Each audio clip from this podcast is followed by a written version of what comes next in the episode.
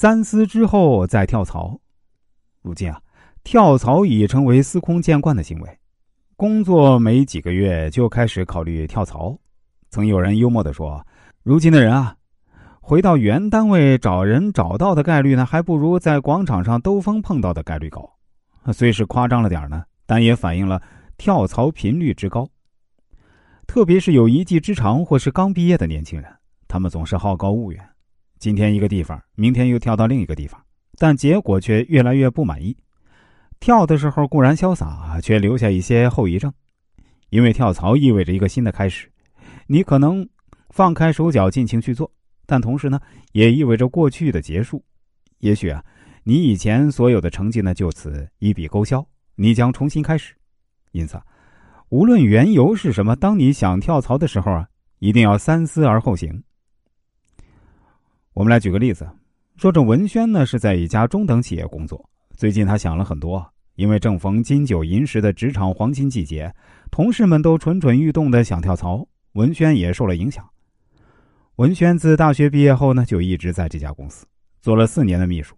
如今工资也拿到了每月三千六，但他知道现在这个薪水啊，已经是他在这家公司这个职位所能拿的极限，而且呢，他想做别的职业，于是啊，他多次向经理提出要换个部门或职位，但一直没有结果。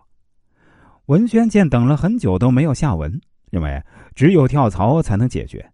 文轩在大学的时候读的是金融贸易专业，但是毕业后啊，他每天都要处理公司的一些杂物。专业呢早就忘得精光，现在左思右想，不知道换什么职业。最后呢，文轩想去做市场营销，因为这个职业进入的门槛较低，收入的增长空间呢也比较大。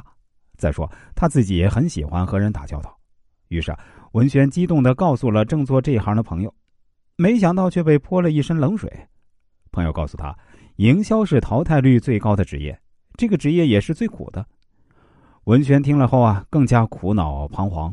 难道自己还得继续做秘书吗？相信很多人都有文轩这样的经历啊。毕竟人往高处走，水往低处流。大家都想找个更好的工作，但是，却不知往哪儿跳，不知前途如何。于是呢，总在跳与不跳之间徘徊。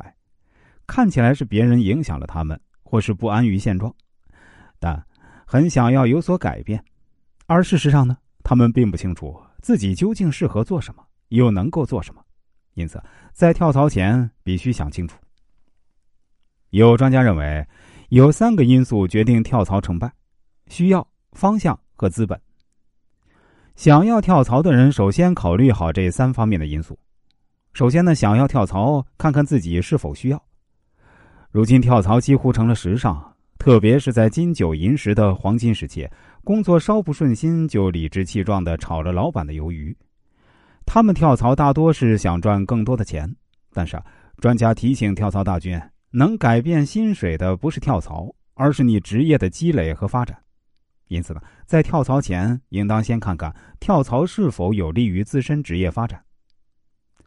从上述案例中，文轩是因为涨薪无望，转部门也无门，他也不想一直做秘书。才想要跳槽，使职业生活能够走得更好。这些需要呢，却是合情合理，也比较理智，因此跳槽是有必要的。其次呢，想要跳槽，还要明确自己适合的方向。如果定位错误，比不知道自己适合干什么还要糟糕。比如文轩，虽然他有很好的跳槽动机，但发展方向不明确。就他的性格而言，做惯了文秘，要突然改行从事营销。也许并没有优势，甚至会失败。因此呢，在他还没有确定好方向时呢，还不宜跳槽。有很多跳槽没成功的人就属于这种情况，没有正确的方向，因此他们跳来跳去呢，也总找不到归属感，甚至还会越跳越往下掉。到最后啊，他们会发现很多工作自己都做过，但却什么都不精，全都浅尝辄止。那怎样找到适合自己的发展方向呢？这需要有专业的而且行之有效的职业规划。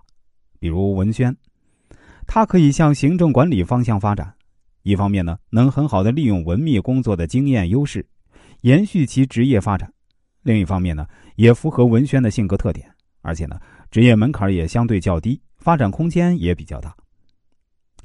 有了需要，有了方向，还需要点资本，最后呢才能决定。如果你有跳槽的必要，也有了明确的方向，但跳槽能否成功呢？也需要考虑一下。有的人换了不一样的工作，因此缺乏工作经验，应当如何弥补呢？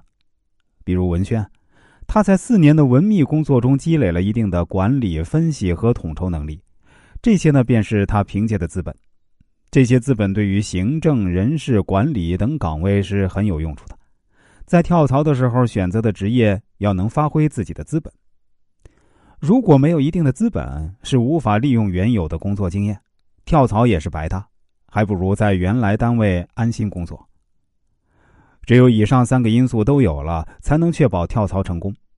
无论缘由是什么，当你想跳槽的时候，一定要三思而后行。